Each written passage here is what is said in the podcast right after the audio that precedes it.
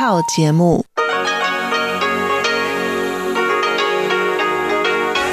ที่นี่สถานีวิทยุเรดิโอไต้หวันอินเตอร์เนชันแนล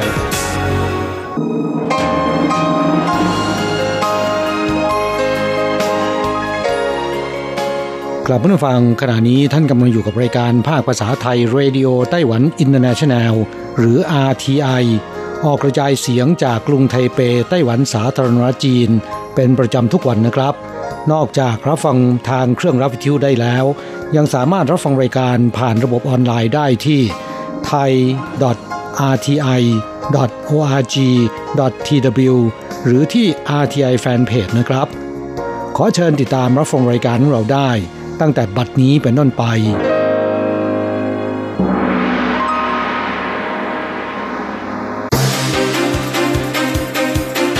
ต่อไปขอเชิญติดตามรับฟังข่าวเด่นประจำสัปดาห์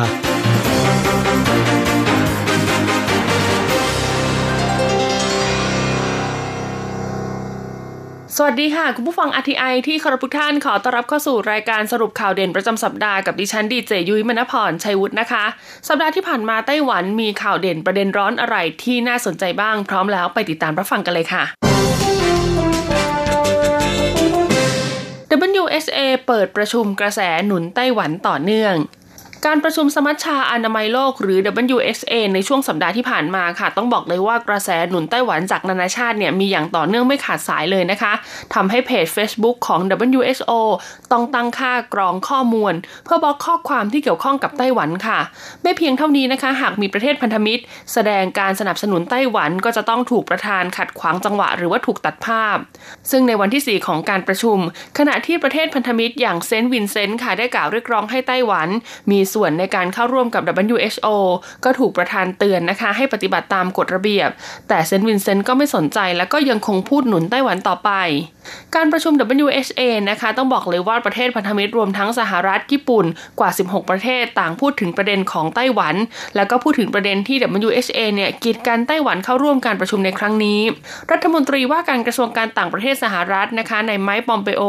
ก็วิจารณ์นะคะว่าทางการปักกิ่งเนี่ยใช้การเมืองครอบงำสาธารณสุข ไม้นะคะได้ออกตัวหนุนไต้หวันมากขึ้น และกล่าวในระหว่างการให้สัมภาษณ์ว่า ไต้หวันไม่ได้เป็นส่วนหนึ่งของจีน เป็นคำมั่นของทุกพรรคการเมืองของสหรัฐที่มีต่อไต้หวัน ในอดีตนะคะนโยบายจีนเดียวของสหรัฐเนี่ยไม่เคยระบุชัดเจนค่ะว่าไต้หวันไม่ได้เป็นส่วนหนึ่งของจีนคำกล่าวของไม้เนี่ยแตกต่างกับ 35 ปีที่ผ่านมาอย่างชัดเจน ซึ่งการแสดงความคิดเห็นของในไม้ปอมเปโอครั้งนี้เนี่ยก็ทำให้หลายฝ่ายจับตามอง ข่าวต่อมายังอยู่ที่ความเคลื่อนไหวระหว่างประเทศและก็เศรษฐกิจนะคะ ไต้หวันสหรัฐจะเปิดหารือด้านเศรษฐกิจในวันที่ 20 พฤศจิกายนนี้ค่ะ รัฐมนตรีว่าการกระทรวงต่างประเทศไต้หวันนะคะ หวังว่าการหารือครั้งนี้เนี่ยจะก่อให้เกิดการลงนามใน MOU ในวันที่ 20 พฤศจิกายนนี้ค่ะไต้หวันสหรัฐจะเปิดการเจรจาด้านเศรษฐกิจนะคะ Taiwan US Economic Prosperity Partnership Dialogue ค่ะ ผ่านระบบ video conference โดยสหรัฐค่ะจะจัดการประชุมขึ้นที่กรุงวอชิงตันดีซีนะคะ มีนายคีธ แครชค่ะรัฐมนตรีช่วยว่าการกระทรวงการต่างประเทศสหรัฐ ด้านการเจริญเติบโตทางเศรษฐกิจพลังงานและสิ่งแวดล้อม เป็นประธานในการประชุม โดยไต้หวันนะคะได้ส่งคณะผู้แทนจากหน่วยงานที่เกี่ยวข้องจำนวน 7 คนนำโดยนายเฉินเจิ้งฉีค่ะรัฐมนตรีช่วยว่าการกระทรวงเศรษฐการไต้หวัน เดินทางไปเข้าร่วมการประชุมที่กรุงวอชิงตันดีซีด้วย ขณะที่ฝั่งไต้หวันเองค่ะ ก็จะจัดขึ้นพร้อมกันที่กรุงไทเป โดยมีนางหวังเหมยฮวานะคะ รัฐมนตรีว่าการกระทรวงเศรษฐการไต้หวัน กับนายเติ้งเจิ้นจงนะคะ คณะกรรมการสภาบริหารไต้หวันนั่งหัวโต๊ะเป็นประธานในการประชุมร่วมกันนายอูเจาเซียนะคะ รัฐมนตรีว่าการกระทรวงการต่างประเทศไต้หวันก็กล่าวระหว่างแถลงข่าวค่ะ ว่ามีความเชื่อมั่นเกี่ยวกับเนื้อหาในการประชุมครั้งนี้ จะถูกดำเนินการไปตามกลไกปกติ และก็ไม่ได้รับผลกระทบจากการเลือกตั้งประธานาธิบดีสหรัฐแต่อย่างใด ไต้หวันกับสหรัฐนะคะมีการปรึกษาหารือในด้านเศรษฐกิจการค้าอย่างต่อเนื่อง จึงคาดหวังว่าหลังเสร็จสิ้นการประชุมจะมีการลงนามบันทึกข้อตกลงความร่วมมือ MOU นะคะเพื่อเพิ่มศักยภาพและก็กระชับความสัมพันธ์ของทั้งสองประเทศให้แน่นแฟนยิ่งขึ้นข่าวต่อมาค่ะเป็นเรื่องราวของสาธารณาสุขนะคะ ซึ่งเกี่ยวข้องกับสถานการณ์แพร่ระบาดของโควิด -19 กันบ้างค่ะ เพราะศูนย์บัญชาการควบคุมโรคไต้หวันนะคะ ตั้งแพลตฟอร์มรับอาสาสมัครทดลองฉีดวัคซีนโควิด -19 20,000 คน ถึงสิ้นเดือนพฤศจิกายนนี้ เนื่องจากเกรงว่าการทดลองทางคลินิกของวัคซีนโควิด -19 ที่ไต้หวันผลิตเองจะล่าช้า โดยเฉพาะในขั้นตอนของการหาอาสาสมัครรับวัคซีนนะคะ ทางศูนย์บัญชาการควบคุมโรคไต้หวันเนี่ยก็ได้จัดตั้งแพลตฟอร์ม อาสาสมัครทดลองฉีดวัคซีนโควิด -19 ผู้ที่สนใจนะคะสามารถเข้าไปลงทะเบียนทางออนไลน์ได้ตั้งแต่บัดนี้เป็นต้นไป โดยจะต้องเป็นผู้ที่มีอายุตั้งแต่ 12 ปีขึ้นไปนะคะ ผู้ที่มีอายุต่ำกว่า 20 ปี ต้องได้รับการยินยอมจากผู้ปกครองก่อน หวังว่าจะมีผู้สมัครมากกว่า 20,000คนก่อนวันที่ 30 พฤศจิกายนนี้ ปัจจุบันนะคะไต้หวันมีผู้ผลิตวัคซีนโควิด 3 ราย เข้าสู่การทดลองเฟสที่ 1 แล้ว ตามกฎข้อบังคับของสำนักงานอาหารและยา การทดลองเฟสที่ 2 ซึ่งเป็นการทดลองในคน ต้องการใช้อาสาสมัคร 3,000 คน และกลุ่มเปรียบเทียบอีก 500 คน ศูนย์บัญชาการควบคุมโรคเตือนนะคะ ว่าผู้ที่ป่วยเรื้อรัง ผู้ที่มีภูมิคุ้มกันต่ำ ผู้ที่ผ่าตัดไม่ถึง 1 เดือน ผู้ที่รับเคมีบำบัดหญิงตั้งครรภ์แม่ให้นมบุตรไม่เหมาะสมที่จะเข้ารับการทดลองฉีดวัคซีนโควิด -19 ข่าวต่อมาค่ะเป็นเรื่องดีๆ ของชาวต่างชาติที่อาศัยอยู่ในไต้หวันนะคะ ซึ่งจะต้องเป็นชาวต่างชาติที่ถือใบถิ่นที่อยู่แบบถาวรด้วยละค่ะ เพราะสภาบริหารไต้หวันนะคะ อนุมัติให้ชาวต่างชาติที่มีใบถิ่นที่อยู่ถาวร รวมถึงเจ้าหน้าที่ทางการทูตจากประเทศต่างๆ มีสิทธิ์ในการแลกซื้อคูปองกระตุ้นเศรษฐกิจ 3 เท่า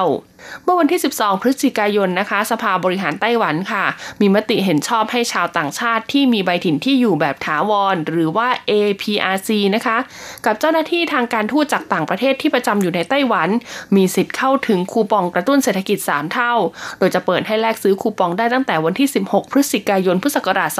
2563 เป็นต้นไปค่ะ คาดว่าจะมีชาวต่างชาติที่สอดคล้องกับเงื่อนไขดังกล่าวอีกประมาณ 13,000 คน ได้รับอนิสงจากการขยายโคต้าในครั้งนี้ นายกรัฐมนตรีซูเจินชางของไต้หวันกล่าวว่า เนื่องในโอกาสวันขอบคุณพระเจ้า แล้วก็วันคริสต์มาสอีฟที่กำลังจะมาถึงค่ะ รัฐบาลไต้หวันก็อยากจะแสดงความขอบคุณไปยังพวกเขาทุกคน จึงขอเชิญชวนให้เข้ามาร่วมในนโยบายสำคัญ เพื่อกระตุ้นการบริโภคประจำปีนี้ ถือเป็นของขวัญเล็กๆน้อยๆค่ะ ที่ทุกคนจะได้เข้ามามีส่วนร่วม ในการขับเคลื่อนเศรษฐกิจในไต้หวัน ทั้งยังแสดงให้เห็นนะคะว่าไต้หวันเนี่ยเป็นประเทศที่เต็มเปี่ยมไปด้วยไมตรีจิต และก็มิตรภาพอันอบอุ่นให้กับชาวต่างชาติ ข่าวต่อมาค่ะ เป็นเรื่องราวของความร่วมมือระหว่างไทยไต้หวันนะคะ เพราะว่าไต้หวันร่วมมือกับไทยค่ะ จับยึดยาเคนะคะ มูลค่า 28,000 ล้านบาทล็อตใหญ่ที่สุดในประวัติการ หน่วยงานสอบสวนภายใต้กระทรวงยุติธรรมของไต้หวัน ช่วยเหลือโดยให้เบาะแสกับตำรวจไทยค่ะว่าจะมีการลักลอบส่งออกเคตามีนนะคะ หรือว่ายาเคจำนวน 300 กิโลกรัมไปยังไต้หวันนำไปสู่การจับยึดเคตามีนล็อตมหึมาค่ะ มูลค่า 28,000 ล้านบาท ที่โกดัง 8 ริ้วนะคะ นับเป็นล็อตใหญ่ที่สุดที่เคยจับได้ในประเทศไทยด้วย วันที่ 12 พฤศจิกายนที่ผ่านมาค่ะนายสมศักดิ์เทพสุทินรัฐมนตรีว่าการกระทรวงยุติธรรม พร้อมด้วยนายวิชัยชัยมงคลนะคะเลขาธิการสำนักงานคณะกรรมการป้องกันและปราบปรามยาเสพติดหรือปปส ร่วมกันถแถลงข่าว จับกลุ่มตรวจยึดเคตามีน หรือยาเคของเครือข่ายยาเสพติดข้ามชาติรายใหญ่ หลังจากที่ปปสได้รับข้อมูลจากทางการไต้หวัน โดยการตรวจค้นโกดังตำบลท่าข้ามอำเภอบางประกงจังหวัดฉะเชิงเซาก็พบเคตามีนบรรจุอยู่ในถุงกระสอบ น้ำหนักรวมทั้งหมดก็คือ 11,500 กิโลกรัม มูลค่านะคะ 28,750 ล้านบาทตามราคาขายปลีก การตรวจยึดเคตามีนครั้งนี้ค่ะมีการบูรณาการของโครงการสกัดกั้นยาเสพติดของไทย โดยมีกำลังสำคัญก็คือปปส ที่ติดตามเครือข่ายนี้มานานถึง 2 เดือน จากการตรวจสอบพบผู้ต้องสงสัยเป็นคนไทย 2 คนทำหน้าที่ในการลำเลียงยาเคตามีนทั้งหมดมาไว้ที่โกดัง เชื่อว่ามีแก๊งค้ายาข้ามชาติอยู่เบื้องหลัง ซึ่งก็จะต้องติดตามสืบสวนต่อไปข่าวสุดท้ายในวันนี้เป็นข่าวสังคมในไต้หวันกันบ้างนะคะ เงินเดือนสตาร์ทเด็กจบใหม่พุ่งสูงสุดในรอบ 5 ปี เว็บไซต์จัดหางานชื่อดังในไต้หวันค่ะ ได้รายงานผลสำรวจเงินเดือนเฉลี่ยของมนุษย์เงินเดือนไต้หวัน ในรอบปีพุทธศักราช 2563 นะคะ พบว่ามนุษย์เงินเดือนไต้หวันเนี่ยมีรายได้เฉลี่ยต่อปีอยู่ที่ 641,000 เหรียญไต้หวันค่ะ ปรับตัวเพิ่มขึ้น 0.7%นะคะ ในขณะที่เงินเดือนเริ่มต้นของนักศึกษาจบใหม่ในไต้หวันเนี่ยก็ขยับสูงขึ้นในรอบ 5 ปี โดยปริญญาตรีค่ะ เริ่มต้นเนี่ยก็จะอยู่ที่ 31,227 เหรียญไต้หวันต่อเดือน ปริญญาโท35,661 เหรียญไต้หวันต่อเดือน ทุบสถิติในรอบ 5 ปีทั้ง 2 รายการ นอกจากนี้ค่ะจากการสำรวจนะคะยังพบว่าการแพร่ระบาดของโควิด -19 ส่งผลให้สาขาอาชีพที่เกี่ยวข้องกับโรคระบาดในไต้หวันเนี่ยอยู่ในสภาพที่ขาดแคลนบุคลากรอย่างมากค่ะ อาทิเจ้าหน้าที่ทางการแพทย์ หรือเจ้าหน้าที่เทคนิคการแพทย์ ซึ่งก็ส่งผลให้เงินเดือนสตาร์ทของตำแหน่งเหล่านี้ค่อนข้างสูง โดยระดับปริญญาตรีนะคะอยู่ที่ 35,929 เหรียญไต้หวัน ส่วนปริญญาโทเนี่ยอยู่ที่ 41,914 เหรียญไต้หวัน จบการรายงานสรุปข่าวเด่นประจำสัปดาห์ค่ะ ต่อไปขอเชิญท่านรับฟังรายการอื่นๆที่น่าสนใจจากทางสถานี สวัสดีค่ะ สุขภาพดีเราสร้างได้ กับรายการสารานกรมสุขภาพ สวัสดีค่ะ คุณผู้ฟัง RTI ที่เคารพทุกท่านขอต้อนรับเข้าสู่รายการสารานุกรมสุขภาพค่ะ กับดิฉันดีเจยุ้ยมณพรชัยวุฒิค่ะสำหรับเรื่องราวของสารานุกรมสุขภาพในสัปดาห์นี้นะคะ ต้องบอกเลยว่ายังต่อเนื่องจากสัปดาห์ที่แล้วค่ะ เราได้สรุปถึงปัญหาคำถามนะคะ ที่ชาวเน็ตเนี่ยสอบถามแล้วก็ค้นหาข้อมูลเกี่ยวกับเรื่องราวของไข้หวัดใหญ่มากที่สุดค่ะ ซึ่งเป็นชาวเน็ตไต้หวันนะคุณผู้ฟังไม่ใช่ชาวเน็ตในเมืองไทยนะคะ เพราะว่าในไต้หวันเองมาพบเจอเรื่องราวของความต่างระหว่างอุณหภูมิ ในช่วงกลางวันกับกลางคืนที่ค่อนข้างมาก ก็เลยทำให้คนไต้หวันเนี่ยมีโอกาสป่วยเป็นโรคไข้หวัดใหญ่ได้ค่อนข้างสูงเลยทีเดียวนะคะ เพราะฉะนั้นค่ะก็เลยมีหมอ Google เนี่ยแหละค่ะเป็นทางเลือกสำคัญเลยของคนในยุคปัจจุบันนะคะ ดังนั้นวันนี้ค่ะเรามาต่อกันเลยดีกว่านะคะ ว่าคำถามในอันดับที่ 5 ถึงอันดับที่ 1 ที่ถูกค้นหามากที่สุดใน Google ไต้หวันเกี่ยวกับโรคไข้หวัดใหญ่มีเรื่องอะไรบ้าง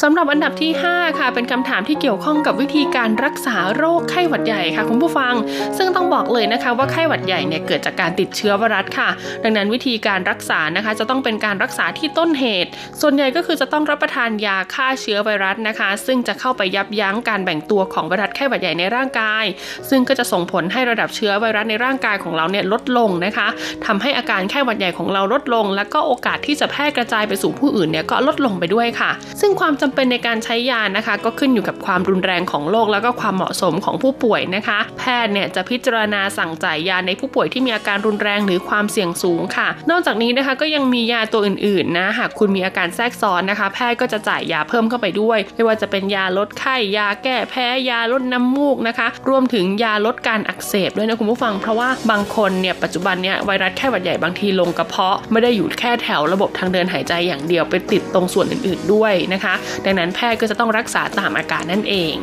ต่อมาอันดับที่4ค่ะในเรื่องราวของการป้องกันนะคะไข้หวัดใหญ่ค่ะ ก็บอกว่าการป้องกันไข้หวัดใหญ่นี่นะคะ ก็คือจะต้องหมั่นล้างมือให้สะอาดอยู่เสมอค่ะ หลีกเลี่ยงพื้นที่แออัดหรือว่าใส่หน้ากากอนามัยนะคะ เพื่อป้องกันการติดเชื้อและที่สำคัญค่ะหากคุณอยู่ในกลุ่มเสี่ยงนะคะ ก็ควรเข้ารับวัคซีนไข้หวัดใหญ่ทุกปีนั่นเอง ต่อมาอันดับที่ 3 ค่ะ ก็มีคนสอบถามนะคะว่าลักษณะอาการของไข้หวัดใหญ่เนี่ยจะมีอะไรบ้างนะคะ ก็บอกว่าไข้หวัดใหญ่ค่ะ มักแสดงอาการที่ต้องบอกเลยว่าหลายคนอาจจะสับสนนะ ดังนั้นถ้าสงสัยนะคะว่าเราเนี่ยติดเชื้อไข้หวัดใหญ่หรือเปล่าก็จะมีสัญญาณเตือน เช่นในเรื่องของการปวดศีรษะไอแห้ง มีน้ำมูกคัดจมูกนะคะ ปวดเมื่อยกล้ามเนื้อ ปวดเมื่อยร่างกาย แล้วก็มีไข้สูงด้วยค่ะ ซึ่งอาการเหล่านี้นะคะอาจเกิดขึ้นแบบเฉียบพลันแล้วก็อาจทำให้เราเนี่ยสุดลงไปได้ทันทีค่ะ ดังนั้นเมื่อมีอาการนะคะ ก็ควรปรึกษาแพทย์เพื่อรับการรักษาอย่างถูกต้องค่ะ เพราะนอกจากอาการของเราจะได้ไม่ต้องสุดหนักแล้วนะคะ ยังช่วยลดการกระจายของการแพร่เชื้ออีกด้วย คำถามต่อมาที่ถูกค้นหามากที่สุดเป็นอันดับ2นะคะของชาวเน็ตไต้หวันก็คือเรื่องราวของวัคซีนอีกแล้วค่ะ มีคนสอบถามเยอะมากนะคะ ว่าวัคซีนไข้หวัดใหญ่เนี่ยคืออะไร มีสารเคมีหรือว่ามียาตัวไหนบ้างนะคะ แล้วทำไมเราถึงจะต้องรับวัคซีนไข้หวัดใหญ่ ซึ่งอันนี้เนี่ยยุยแนะนำว่าให้ไปปรึกษาแพทย์โดยตรงจะดีกว่านะคะ เพราะอย่างที่บอกไปก็คือ แต่ละคนแต่ละเคสเนี่ยจะมีปัญหาด้านสุขภาพร่างกายที่ไม่เหมือนกันนะคะ หากคุณคิดว่าคุณอยากรับวัคซีน แต่คุณอาจจะมีโรคอย่างอื่นโรคประจำตัวอยู่แล้วก็แนะนำว่าให้ไปปรึกษาแพทย์ก็จะดีที่สุดค่ะ แล้วก็สุดท้ายอันดับหนึ่งเลยนะคะ ก็คือเรื่องราวของการแพร่ระบาดค่ะ มีคำถามมากมายเลยนะคะ ที่ชาวเน็ตสงสัยก็คือว่าโรคไข้หวัดใหญ่เนี่ยแพร่ระบาดได้อย่างไรแล้วก็ช่วงไหนนะคะ เป็นช่วงที่แพร่ระบาดมากที่สุดนะก็ต้องบอกเลยละค่ะว่าการแพร่ระบาดของไข้หวัดใหญ่เนี่ยอยู่ที่ไอจาม แล้วก็การใช้ของร่วมกันค่ะดังนั้นหากเราป่วยนะคะ ถ้าเราสวมใส่หน้ากากอนามัยเนี่ยก็จะช่วยลดการแพร่ระบาดของเชื้อได้เยอะเลยทีเดียว และช่วงที่แพร่ระบาดมากที่สุดในไต้หวันก็นี่เลยค่ะ ตั้งแต่ช่วงฤดูใบไม้ร่วงเลยนะคะ ประมาณเดือนตุลาคม ไปจนกระทั่งถึงช่วงฤดูใบไม้ผลิก็จะอยู่ที่ประมาณกุมภามีนาคมของปีถัดไปนั่นเองเป็นยังกันบ้างแล้วคะกับเรื่องราวของปัญหาเกี่ยวกับไข้หวัดใหญ่ที่ชาวเน็ตเนี่ยมีความสงสัยกันมากที่สุดนะคะ ก็หวังว่าจะเป็นประโยชน์กับทุกท่านไม่มากก็น้อย แล้วก็หวังว่าทุกท่านจะดูแลสุขภาพให้แข็งแรง เพื่อจะได้ไม่ป่วยเป็นโรคไข้หวัดใหญ่ในช่วงฤดูหนาวนี้นะคะสำหรับวันนี้หมดเวลาของรายการแล้วล่ะค่ะพบกันใหม่สัปดาห์หน้า สวัสดีค่ะ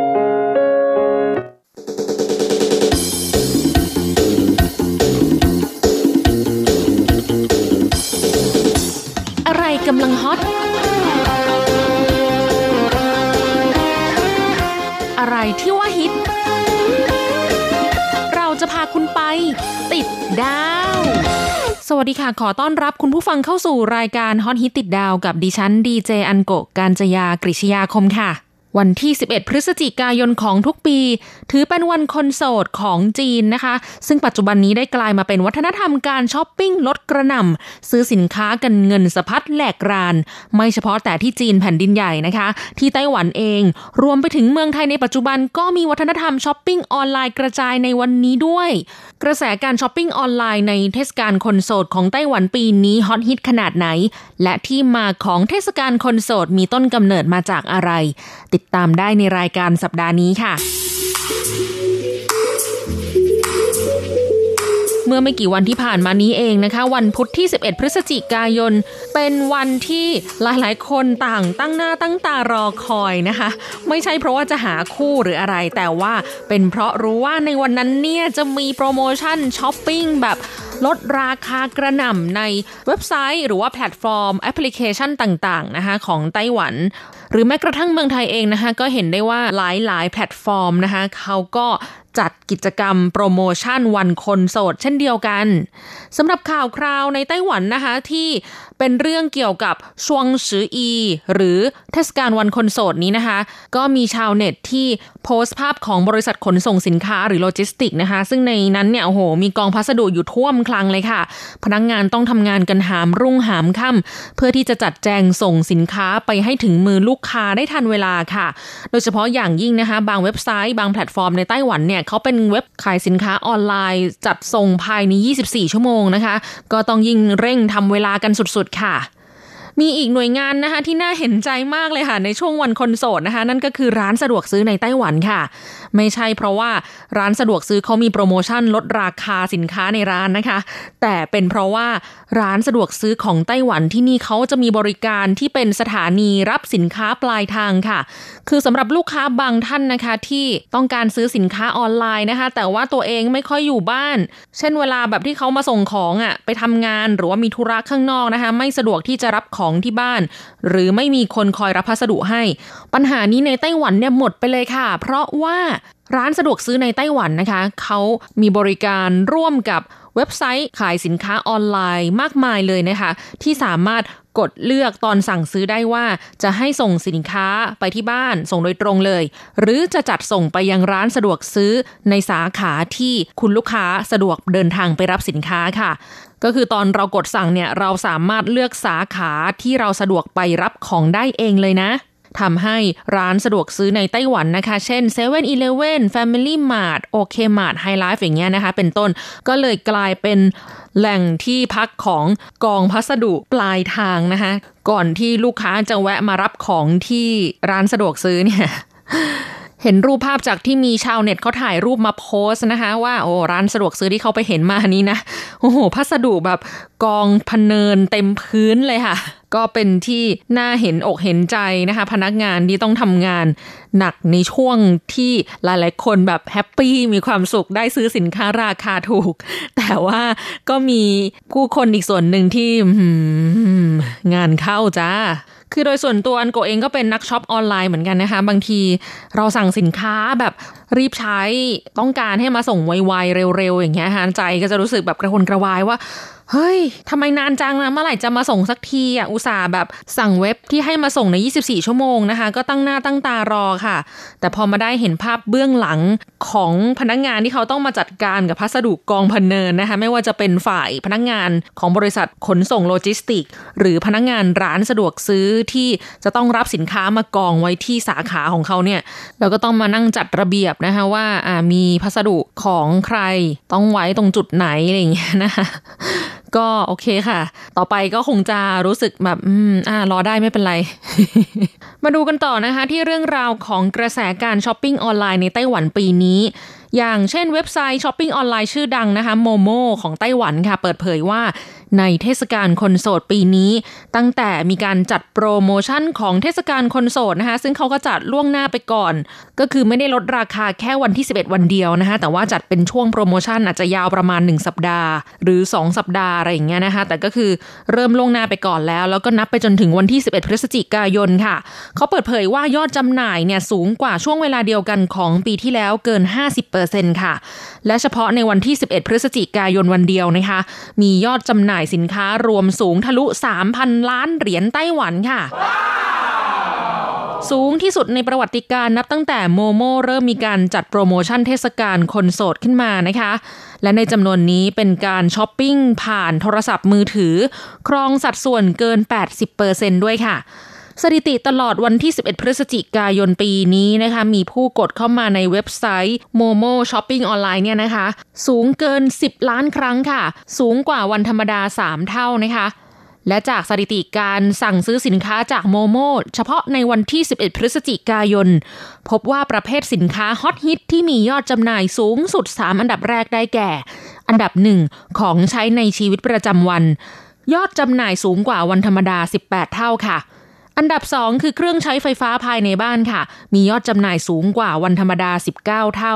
และอันดับ 3 คืออุปกรณ์อิเล็กทรอนิกส์ หรือที่ภาษาจีนเรียกว่า三C นะคะ ก็คือ 3C C ตัวแรกก็คือคอมพิวเตอร์นะคะ C ตัวที่ 2 หมายถึง communication ก็คืออุปกรณ์สื่อสาร และ C ตัวที่ 3 คือ consumer electronics ค่ะ ก็คือพวกอุปกรณ์อิเล็กทรอนิกส์สำหรับผู้บริโภคนะคะ ยอดจำหน่ายสูงกว่าวันธรรมดา 12 เท่าค่ะ มาดูอีกเว็บไซต์ช้อปปิ้งออนไลน์ชื่อดังอีกเจ้าหนึ่งของไต้หวันนะคะ ก็คือ PC Home 24 ชั่วโมงค่ะ เปิดเผยว่า PC Home 24 ชั่วโมงนะคะ ได้จัดโปรโมชั่นลดราคาวันคนโสดมาเป็นเวลาติดต่อกันปีที่ 4 แล้ว ในวันที่ 10 พฤศจิกายนปีนี้นะคะ ก่อนวันคนโสด 1 วันก็มียอดจำหน่ายสูงกว่าวันธรรมดา 6 เท่าแล้วค่ะ แล้วก็มีผู้เข้ามาสมัครเป็นสมาชิกของเว็บ PC Home 24 ชั่วโมง สูงกว่าวันธรรมดาถึง 10 เท่าเลย และถ้านับตั้งแต่วันที่ 10 พฤศจิกายน เวลา 20 นาฬิกา จนถึงวันที่ 11 พฤศจิกายน เวลา 8 นาฬิกานะคะ ระยะเวลาเพียง 12 ชั่วโมง PC Home 24 ชั่วโมงเนี่ยเขาส่งออกพัสดุทั่วไต้หวันทะลุเกิน 1 0 0 0 0แสนลังค่ะ ก็ไม่ทราบนะคะว่า 1 ลังของเขาเนี่ยมีสินค้าอะไรกี่ชิ้นนะคะ แต่ว่าเขาระบุเป็นจำนวนลังส่วนประเภทสินค้าที่มียอดจำหน่ายสูงสุด 3 อันดับแรกของ PC Home 24 ชั่วโมงได้แก่ อันดับ 1 ของใช้ในชีวิตประจำวัน อันดับ 2 สินค้าอาหาร และอันดับ 3 อุปกรณ์สื่อสารและเครื่องเล่นเกมค่ะ นอกจากนี้สินค้าหมวดเครื่องสำอางและของใช้ในชีวิตประจำวัน มียอดจำหน่ายสูงกว่าช่วงเวลาเดียวกันปีที่แล้วถึง 70%ขณะที่เครื่องใช้ไฟฟ้าภายในบ้าน อาหาร สิ่งของเครื่องใช้ที่จำเป็นในชีวิต มียอดจำหน่ายสูงกว่าช่วงเวลาเดียวกันปีที่แล้ว 40%ค่ะไม่แน่ใจว่ามีคุณผู้ฟังท่านใดที่รู้สึกสงสัยเหมือนนันโกไหมคะว่า ของใช้ในชีวิตประจำวัน กับสิ่งของเครื่องใช้ที่จำเป็นในชีวิต มีความแตกต่างกันยังไงนะคะ อันนี้คืออันโกรู้สึกสงสัยจากภาษาจีนนะคะที่ตอนแรกแปลมาจากเนื้อข่าว ก็คือเขาใช้คำว่ารือยงผินนะคะ แปลเป็นไทยก็คือของใช้ในชีวิตประจำวัน ส่วนอีกคำหนึ่งนะคะ เขาใช้คำว่าเชิงหัวย่งผินค่ะก็เลยแปลว่าของใช้ที่จำเป็นในชีวิตนะคะก็เลยแปลกใจค่ะว่าเอ๊ะแล้วตกลงมันต่างกันยังไงสองอย่างนี้คือฟังแล้วมันคล้าย ๆ กันนะคะเลยไปถามเพื่อนไต้หวันค่ะว่ายือยงผินกับเชิงหัวย่งผินเนี่ยมีความแตกต่างกันยังไงนะคะเพื่อนไต้หวันคนนี้เขาเป็นผู้เชี่ยวชาญด้านภาษา ก็อธิบายให้ฟังว่า อืมยือยงผินเนี่ยจะเป็นของใช้ที่เรียกว่าเป็นของใช้สิ้นเปลืองก็ได้นะคะ คือใช้แล้วมันหมดไป อย่างพวกสบู่ยาสีฟัน โฟมล้างหน้า ผงซักฟอกอะไรเงี้ยนะคะ ก็เรียกว่าเป็นแบบของใช้ที่สิ้นเปลือง ส่วน生活用品นะคะ สามารถใช้ได้นานกว่า อาจจะหมายถึงเสื้อผ้ากระเป๋า คือใช้แล้วไม่ได้หมดไปนะแต่ว่าเราอาจจะเบื่อเองก็เลยต้องซื้อใหม่ และที่กล่าวมานี้นะคะก็คือกระแสการช้อปปิ้งออนไลน์ในไต้หวันช่วงเทศกาลคนโสดในปีนี้นะคะที่หยิบยกมาแค่บางตัวอย่างเท่านั้น ซึ่งจริงๆแล้วเนี่ยโหมีอีกแพลตฟอร์มแอปพลิเคชัน หรือว่าเว็บไซต์ช้อปปิ้งออนไลน์อีกมากมายเลยที่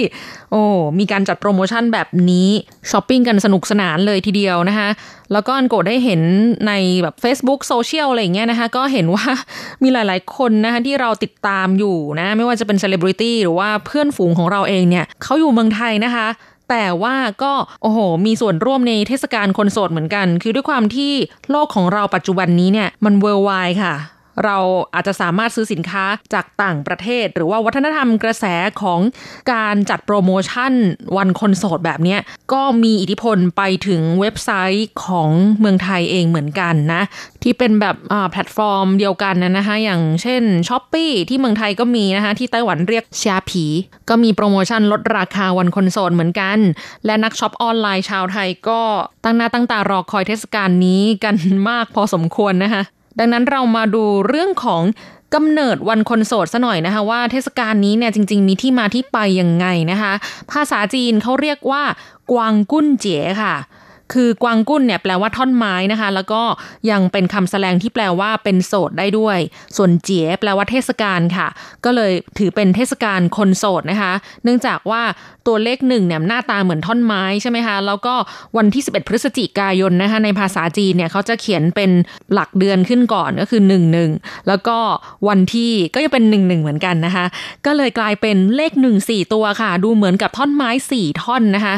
แล้วเทศกาลนี้ก็ยังมีอีกชื่อหนึ่งค่ะ เรียกว่า雙十一節 ค่ะ 雙 ที่แปลว่าคู่นะคะ十一 แปลว่า 11 เพราะว่าประกอบไปด้วยเลข 11สองครั้งนะคะ Double Eleven นั่นเอง ส่วน 節 ก็คือเทศกาลค่ะหรือ Festival นะคะก็เรียกว่าเป็น Double Eleven Festival ค่ะ ถ้าถามถึงที่มาของเทศกาลคนโสดที่ไม่ได้มีความเกี่ยวข้องกับการช้อปปิ้งออนไลน์นะคะ ที่มาที่ไปเนี่ยมันเริ่มต้นจากเป็นวันฉลองจบการศึกษาปริญญาตรีของนักศึกษามหาวิทยาลัยหนานจิง ในจีนแผ่นดินใหญ่นะคะ และในปีคริสตศักราช 1993 เขาก็ได้เริ่มมีการตั้งชื่อว่าเป็นวันคนโสด เนื่องจากอย่างที่บอกละค่ะว่าวันนี้นะเป็นวันที่มีเลข1ถึง4ตัวนะคะเหมือนคนโสดหลายคนมารวมกัน ก็เลยเป็นประเพณีการเฉลิมฉลองวันคนโสด ก็ถือโอกาสนี้ให้คนที่เป็นโสดนะคะไม่มีคู่ได้ออกมาพบปะสังสรรค์ทำความรู้จักกัน แล้วก็ต่อมาก็เป็นประเพณีที่แพร่กระจายไปตาม สื่อออนไลน์ค่ะ ก็เลยทำให้เทศกาลนี้เป็นที่รู้จักในวงกว้างขึ้นมานะคะ แล้วต่อมาในปีคริสตศักราช 2009 กระแสเทศกาลคนโสดเริ่มเป็นที่รู้จักกันมากในโลกออนไลน์นะคะก็เลยทำให้ร้านค้าต่างๆนะรวมไปถึงร้านอาหาร ก็มอบส่วนลดพิเศษให้กับคนที่มาใช้บริการคนเดียวค่ะ เพื่อเป็นการให้ความสำคัญกับคนโสด และต่อมาโปรโมชั่นเนี้ยก็เลยลามไปถึงพวกเว็บไซต์ออนไลน์ต่างๆ ค่ะ ที่แข่งกันลดกระหน่ำราคานะคะไม่ว่าว่าคนซื้อเนี่ยจะโสดหรือไม่โสดก็ตามนะคะ ก็คืออาศัยโอกาสในเทศกาลนี้จัดโปรโมชั่นซะเลย ซึ่งในจีนแผ่นดินใหญ่นะคะเขาก็มองว่าสาวโสดเนี่ยเป็นผู้ทรงอำนาจในการช้อปปิ้งนะคะ เพราะว่า ทั้งโสดนะ อายุก็มากขึ้นเงินก็เยอะขึ้นนะ ไม่มีภาระที่จะต้องแบบเลี้ยงดูลูกอีกนะคะก็ถ้ามีรายได้เนี่ยก็มีโอกาสที่จะมีเงินเหลือมากกว่าคนที่มีคู่มีครอบครัวแล้วอย่างเงี้ยนะคะ บรรดาธุรกิจต่างๆ เขาก็เลยหันมาทำการตลาดกับสาวโสดค่ะ และในวันที่ 11 พฤศจิกายนเนี่ยก็เลยเป็นแบบวันที่กระตุ้นให้เป็นวันช็อปแห่งชาติเลยก็ว่าได้นะคะ แล้วแพลตฟอร์มที่มีอิทธิพลมากที่สุดของจีนแผ่นดินใหญ่นั่นก็คืออาลีบาบานะคะเขาก็จัดโปรโมชั่นลดแหลกนะคะวันคนโสดนะ ปรากฏว่ายอดขายถล่มทลายในวันเดียวแบบหลายหมื่นล้านบาทเลยละค่ะแล้วต่อมานะคะก็ถือได้ว่าเทศกาลวันคนโสดเนี่ย雙十一節 เนี่ยนะคะ กลายเป็นว่า เป็นเทศกาลช็อปที่ยิ่งใหญ่กว่า Black Friday ของอเมริกาซะอีกนะคะ ซึ่งเป็นเทศกาลช็อปแห่งชาติของชาวอเมริกันนั่นเอง อันนั้นเนี่ยของเขาจะเป็นวันศุกร์สุดท้ายของเดือนพฤศจิกายนของทุกปีนะคะ ซึ่งไม่ได้เจาะจงวันที่แน่นอน แต่ให้เป็นวันศุกร์สิ้นเดือน ให้คนแบบออกมาใช้จ่ายกันอย่างเต็มที่ เป็นวันหลังขอบคุณพระเจ้าหรือว่า Thanksgiving Day หนึ่งวัน ขณะที่กิมมิคของวันคนโสดนะคะก็คือเรียกได้ว่าเป็น Double Eleven นะคะเลยทำให้ผู้คนทั่วโลกเนี่ยยอมรับแล้วก็จดจำง่าย แล้วก็ง่ายต่อการนำไปใช้โปรโมทนะคะก็คือ 1 1 1 1 โอ้โห มันได้ผลทางการตลาดอย่างมากมายเลยเลยค่ะ ไม่ใช่แค่ในจีนแผ่นดินใหญ่อย่างเดียวนะคะแต่ว่าแพร่ไปทั่วเลย ทั้งไต้หวัน แล้วก็แม้แต่ในประเทศไทยเองก็ตามนะคะซึ่งอย่างที่ทราบนะคะก็คือ Lazada เนี่ยตอนนี้เขาก็อยู่ภายใต้ของ Alibaba Group นะคะก็เรียกได้ว่ารับเอาเทศกาลของ雙十一節 เข้ามาจัดโปรโมชั่น วันคนโสดช็อปกันกระจายไปเลยนะคะแล้วก็มี Shopee นะคะที่เมืองไทยไต้หวันก็มี Shopee เหมือนกันนะก็ได้อานิสงส์ของการจัดโปรโมชั่นลดราคาวันคนโสดค่ะ ผู้บริโภคก็ได้ซื้อของถูกนะคะทางคนขายก็ขายดีเป็นเทน้ำเทท่าเลยนะคะ สำหรับวันนี้เวลาหมดลงแล้วนะคะ พบกันใหม่สัปดาห์หน้า ขอให้คุณผู้ฟังมีความสุขสนุกสนานและสดใส สวัสดีค่ะ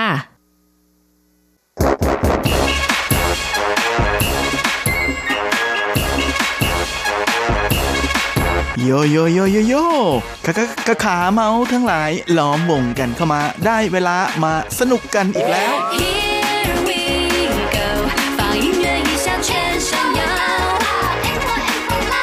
กับเพลงเพราะๆและข่าวที่เขาคุยกันลั่นสนั่นเมือง โดยทีรักยางและบันเทิง .com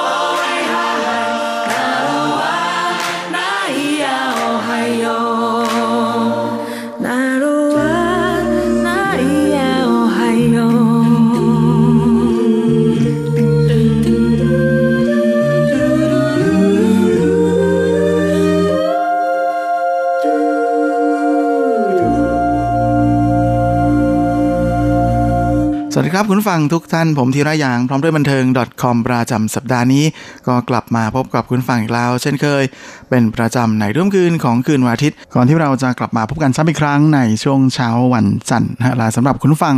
ที่รับฟังผ่านทางอินเทอร์เน็ตนั้นก็สามารถรับฟังย้อนหลังได้ด้วยนะทั้ง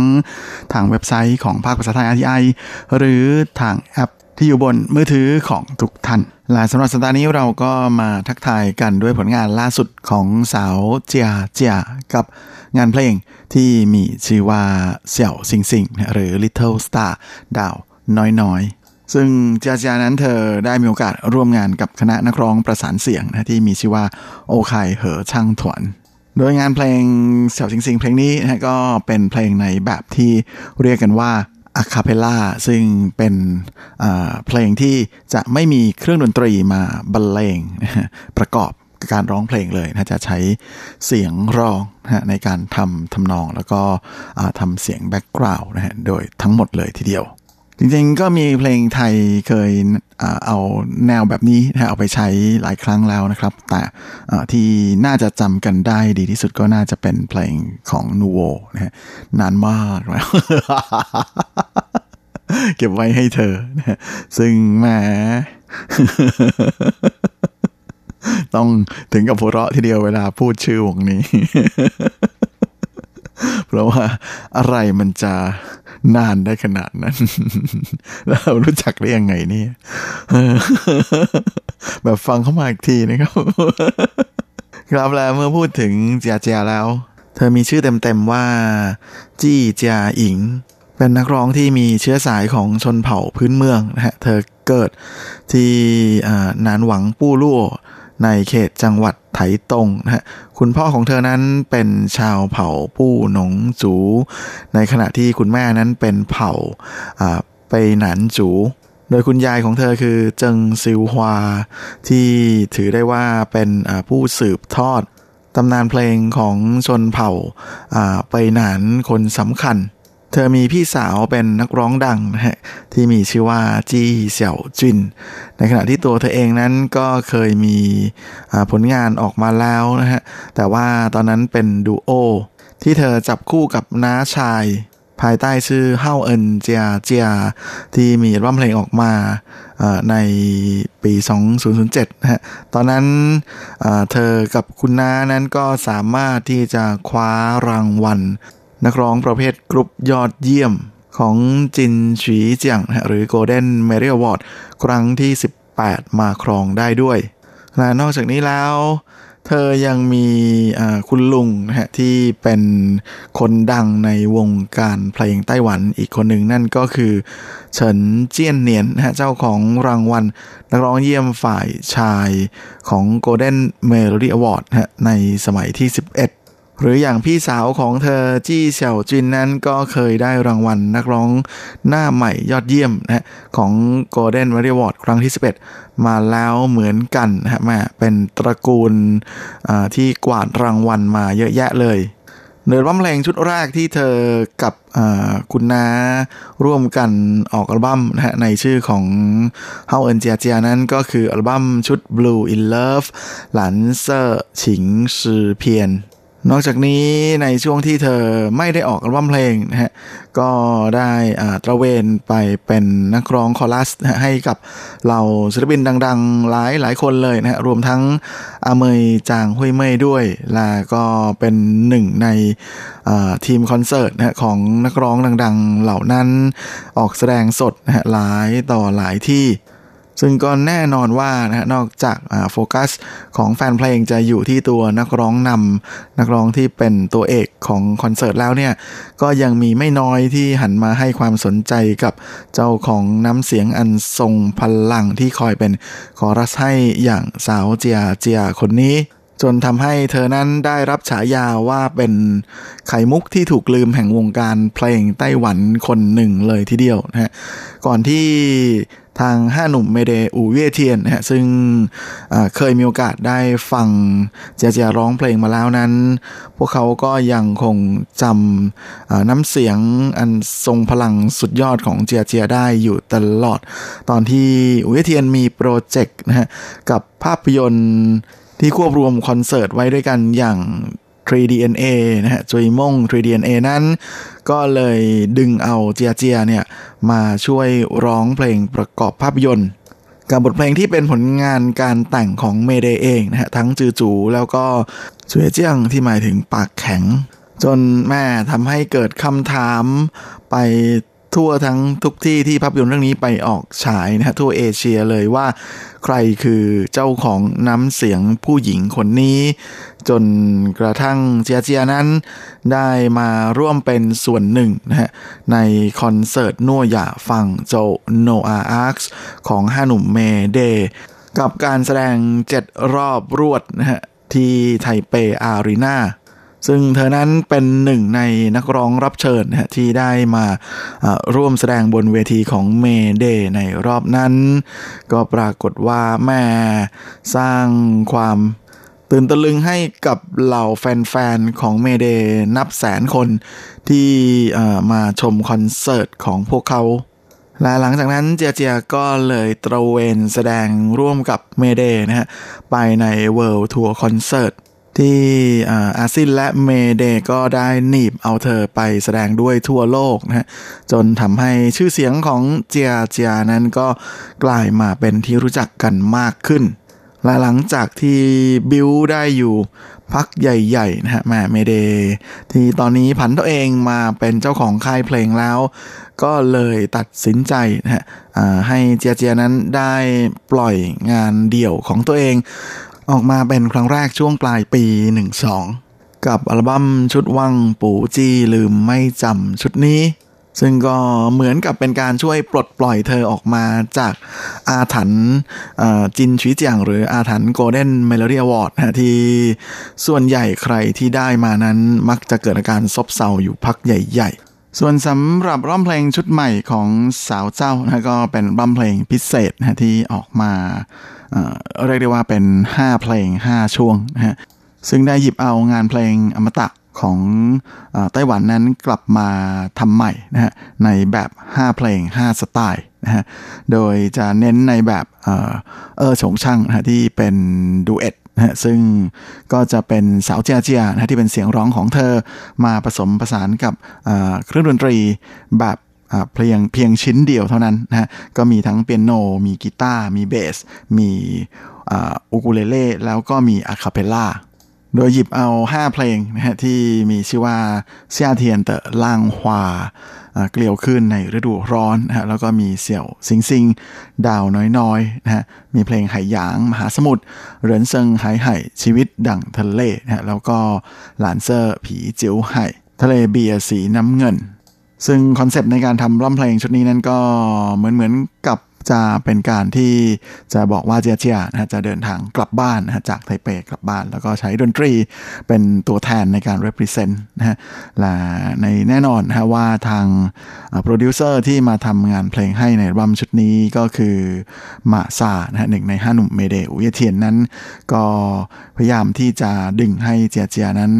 อยากจะให้เจียเจียกลับไปสู่ความเป็นตัวตนของตัวเองนะในช่วงเริ่มต้นใหม่ๆนะที่เข้าสู่วงการเพลงนะโดยใช้เสียงเพลงที่ง่ายแล้วก็เรียบที่สุดนะเพื่อที่จะปล่อยให้เจียเจียนั้น เธอได้มีโอกาสแสดงเสียงร้องของเธอนะได้ร้องเพลงออกมาจากความรู้สึกภายในใจนะอย่างเต็มที่ส่วนเซียเทียนตะล่างหวาเกลียวคลื่นในฤดูร้อนนั้นก็ถูกปล่อยออกมาตั้งแต่ ช่วงซัมเมอร์นะฤดูร้อนที่ผ่านมาแล้วนะฮะมาในเที่ยวนี้เนี่ยก็เลยเป็นเพลงที่2นะฮะซึ่งเพลงนี้เนี่ยเจียเจียเองนะก็ยกกองถ่ายในเรื่องของ MV นั้นไปถ่ายทำกันที่เจียวซีนะฮะโดยอยู่ที่คริสตจักรของจังเหล่าเจ้าห้วยเจียวซีซึ่งก็เป็นหนึ่งในสาขานะฮะของคริสตจักรเก่าแก่นะฮะที่มีชื่อว่า The Presbyterian Church พร้อมทั้งมีโอกาสได้ลองเพลงในแนวของอะคาเปลล่านะฮะอย่างที่ได้เรียนให้ทราบก็คือเป็นเพลงที่จะไม่มีเครื่องดนตรีบรรเลงนะแต่ใช้เสียงร้องนะเสียงฮัมเสียงฮือทั้งหลายนั้นมาเป็นดนตรี background แทนนะฮะแล้วก็คณะ นักร้องประสานเสียงที่มาร่วมงานกับเจียเจียในครั้งนี้ก็คือโอไคเหอช่างถวนนั้น ก็ไม่ใช่ระดับธรรมดานะครับเพราะว่าพวกเขาเคยคว้ารางวัลมาแล้วด้วยนะฮะทั้งในส่วนของ Golden m e r i Award นะฮะในสาขาคณะนักร้องยอดเยี่ยมประจำปีพร้อมทั้งมีอัลบั้มเพลงภาษาชนเผ่าพื้นเมืองยอดเยี่ยมประจำปีนะฮะรวมไปถึงรางวัล Jury Award นะก็คือรางวัลที่ทางคณะกรรมการมอบให้เป็นพิเศษ และแน่นอนนะการมาร่วมงานเป็นครั้งแรกของเจียเจียกับดนตรีในแนว a cappella นั้นก็เป็นอะไรที่สาวเจ้านะฮะเธอรู้สึกตื่นเต้นแล้วก็ดีใจมากๆนะแต่ว่าในส่วนของทางโอไคนั้นนะฮะหัวหน้าวงก็บอกว่าการที่มีโอกาสได้ร่วมงานกับเจียเจียในครั้งนี้นะฮะก็เป็นอะไรที่ทางสมาชิกในวงทุกคนก็รู้สึกยินดีมากๆนะฮะและทุกคนก็จะใช้เสียงของตัวเองเป็นเหมือนเครื่องดนตรี แล้วก็เปล่งเสียงนะฮะเพื่อที่จะประสานเสียงออกมาในรูปแบบต่างๆนะเพื่อที่จะมาแทนเสียงดนตรี ซึ่งแน่นอนนะว่าก็เหมือนกับเป็นการแสดงให้เห็นถึงการมาอยู่รวมกันของผู้คนในชุมชนนะฮะในหมู่บ้านของพวกเรานะฮะที่จะมาร่วมกันทำเพลงร้องเพลงนะกับบรรยากาศที่เปี่ยมไปด้วยความสุข และความอบอุ่น ซึ่งเจ๊จ้าเองก็บอกว่าการมารวมตัวกันร้องเพลงนั้นก็เป็นอะไรที่ถือว่าเป็นสิ่งธรรมดาแล้วก็เกิดขึ้นบ่อยๆ เป็นประจำมากๆนะของเหล่าชนเผ่าพื้นเมืองทั้งหลายนะที่ทุกคนจะมานั่งล้อมวงด้วยกันร้องเพลงด้วยกัน การทำงานเพลงในแนวแบบนี้เนี่ยก็ทำให้เธอเหมือนกับมีโอกาสได้ ไปอยู่ในจุดเริ่มต้นของตัวเองนะที่คิดถึงแต่เพียงแค่การร้องเพลงนะแล้วก็ได้มีโอกาสกลับมาค้นหา แล้วก็ค้นพบนะความสุขจากการที่ตัวเองได้มีโอกาสร้องเพลงกับเพื่อนๆ กับคนในหมู่บ้านนะฮะละกับทุกๆคนอีกครั้งหนึ่งนะละนี่ก็คือสิ่งที่พิเศษสุดเลยสำหรับการที่เธอมีโอกาสได้ลิ้มลิ้มลองนะเพลงในแบบอะคาเปโลในครั้งนี้ก็หวังว่าจะนำเอาบรรยากาศแห่งความสุขนะและความสนุกสนานนี้ กลับมาเป็นของฝากสำหรับแฟนๆ ของเธอด้วย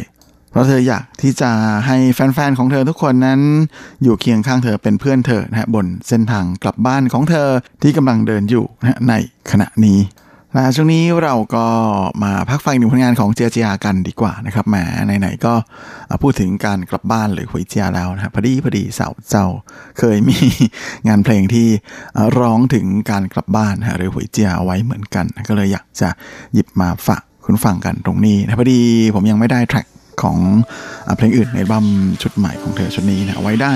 มาเมื่อไหร่นะก็จะรีบหามาฝากกันเลย ช่วงนี้มาฟังหวยเจียหรือกลับบ้านเวอร์ชั่นของเจียเจียกันก่อน 我还不明白，为什么你离开了我，没有你的电话，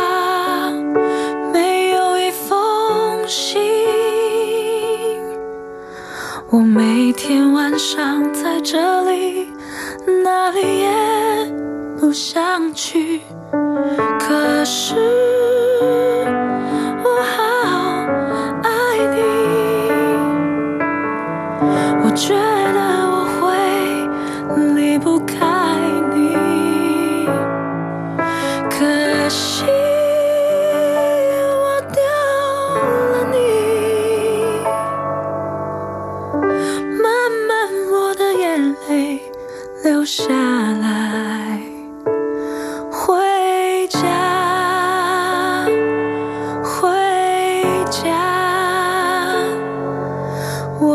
是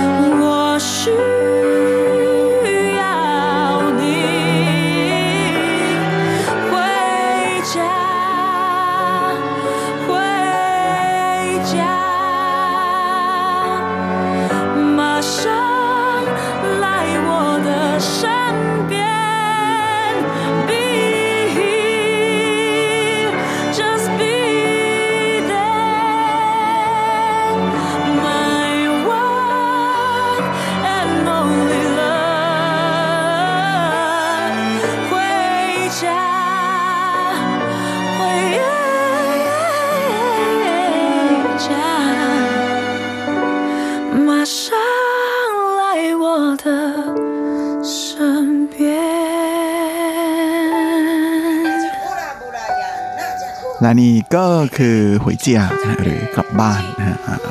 งานเพลงซึ่ง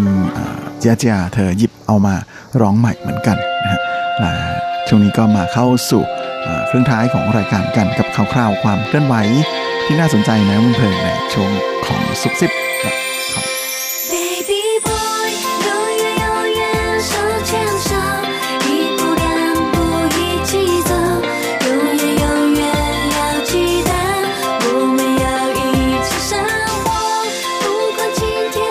ำหรับซูปตะคอมประจำสัปดาห์นี้ก็เช่นเคยกับข่าวคราวความเคลื่อนไหวที่น่าสนใจ ในวงเทิงแบบจีนจีนสำหรับสัปดาห์นี้ เราก็มาเริ่มเมาส์กันที่ข่าวคราวของหนุ่มผินกวันอดีตหนึ่งในสองหนุ่มอุอินเหลียงผินคนดังกัน โดยหนุ่มผินกวันนั้นก็มีโอกาสได้กลับมาเข้าสังกัดเดิมนะก็คือจงจืออินเย่อีกครั้งหนึ่งพร้อมกับมีงานเพลงใหม่นะที่ร้องอคู่กับเหวยหย่า ในซิงเกิลที่มีชื่อว่าอ้ายหนี่สุยเยาเลียนสี ต้องฝึกซ้อมถ้าจะรักเธอล่าสุดนั้นเจ้าตัวก็ได้มีโอกาสไปอ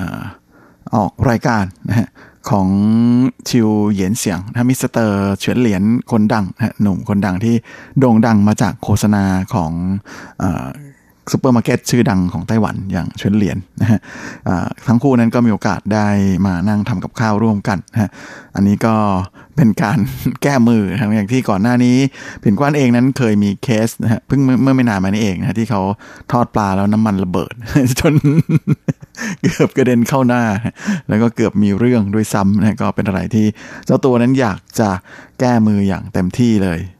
ซึ่งเขาก็เล่าให้ฟังนะว่าตอนที่เกิดเรื่องนั้นก็คือว่าเขาหยิบเอาปลานะมาจากช่องฟรีซในตู้เย็นนะแล้วก็ใส่ลงไปบนกระทะที่น้ำมันเดือดร้อนๆแล้วนะฮะลงไปเตรียมจะทอดเลยนะปรากฏว่ามันปุงปังปุงปังนะ ก็แน่นอนอยู่แล้วนะฮะแหมน้ำเจอน้ำมันนะมันจะไม่กระเด็นกระดอนขนาดนั้นได้ยังไงนะเกือบทำครัวไฟไหม้สุดท้าย ก็โดนที่บ้านห้ามเข้าครัวเด็ดขาดโดยในส่วนของรายการปลาปลาหวยเจียจั่วหวันฟัน คุณพ่อกลับบ้านทำอาหารเย็นนั่นก็มีการถ่ายทำสามเทปนะครับก็จะออกอากาศวันที่ 11 พฤศจิกายนที่ผ่านมาแล้วก็จะมีวันที่ 18 นี้นะแล้วก็ 25นะเจ้าตัวก็เล่าให้ฟังนะบอกว่าพอลูกๆเห็นเเขาสามารถทำกับข้าวได้แบบนี้นะก็แหมชมคุณพ่อใหญ่เลยนะว่าพวกเขาไม่เคยได้กินอาหารที่คุณพ่อทำเลยนะแหมลองทำใหม่ได้ไหมมงานนี้ผินกว้านยิ้มเลยทีเดียวนะฮะว่าสงสัยว่า คนที่บ้านน่าจะอนุญาตให้เข้าครัวได้แล้ว อันนี้ก็ต้องมาลองดูกันอีกทีนะฮะในเดี๋ยวนี้เสน่ห์ปลายจวักนั้นก็ไม่จำกัดอยู่แค่ที่อ่าแม่บ้านแล้วนะคุณพ่อบ้านก็ต้องมีให้พร้อมเหมือนกัน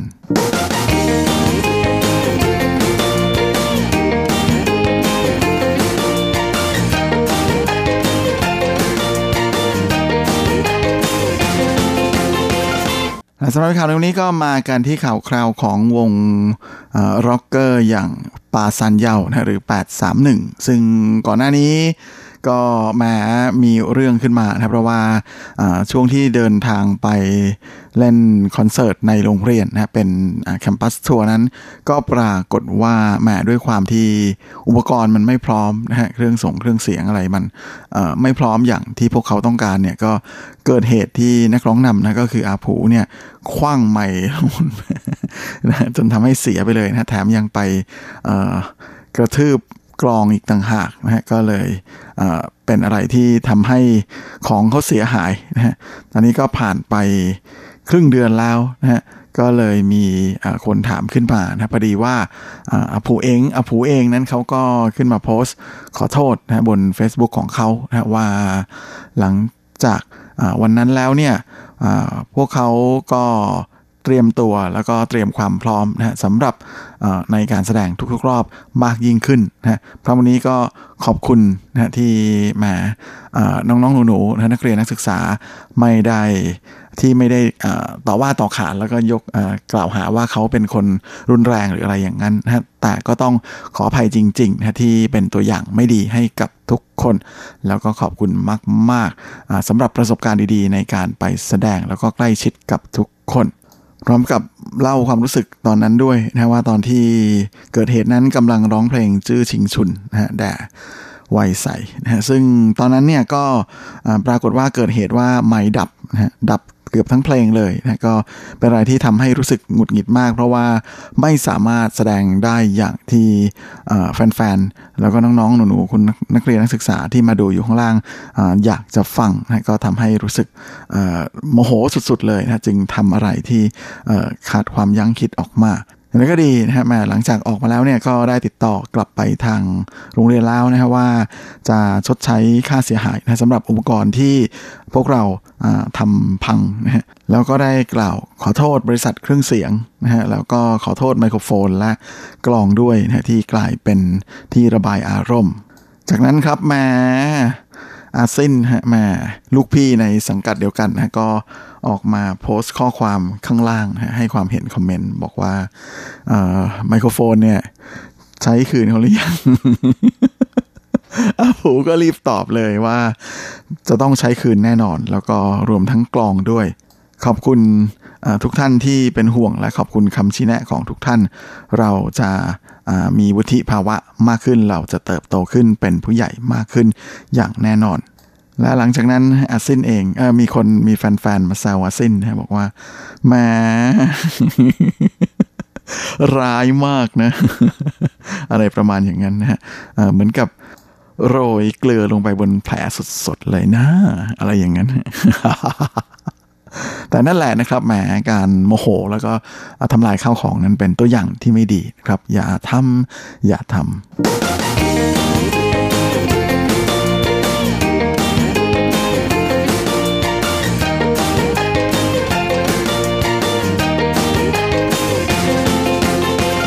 ครับและเวลาของรายการสัปดาห์นี้ก็หมดลงอีกแล้ว ผมก็คงจะต้องขอตัวขอลาไปก่อนด้วยเวลาเพียงเท่านี้เอาไว้เราค่อยกลับมาพบกันอีกครั้งอาทิตย์หน้าเช่นเคย ในวันและเวลาเรื่อนี้สำหรับวันนี้ขอให้ทุกท่านโชคดีมีความสุข สุขภาพแข็งแรงกันทุกนาทุกคนเฮ้งๆและสวัสดีครับ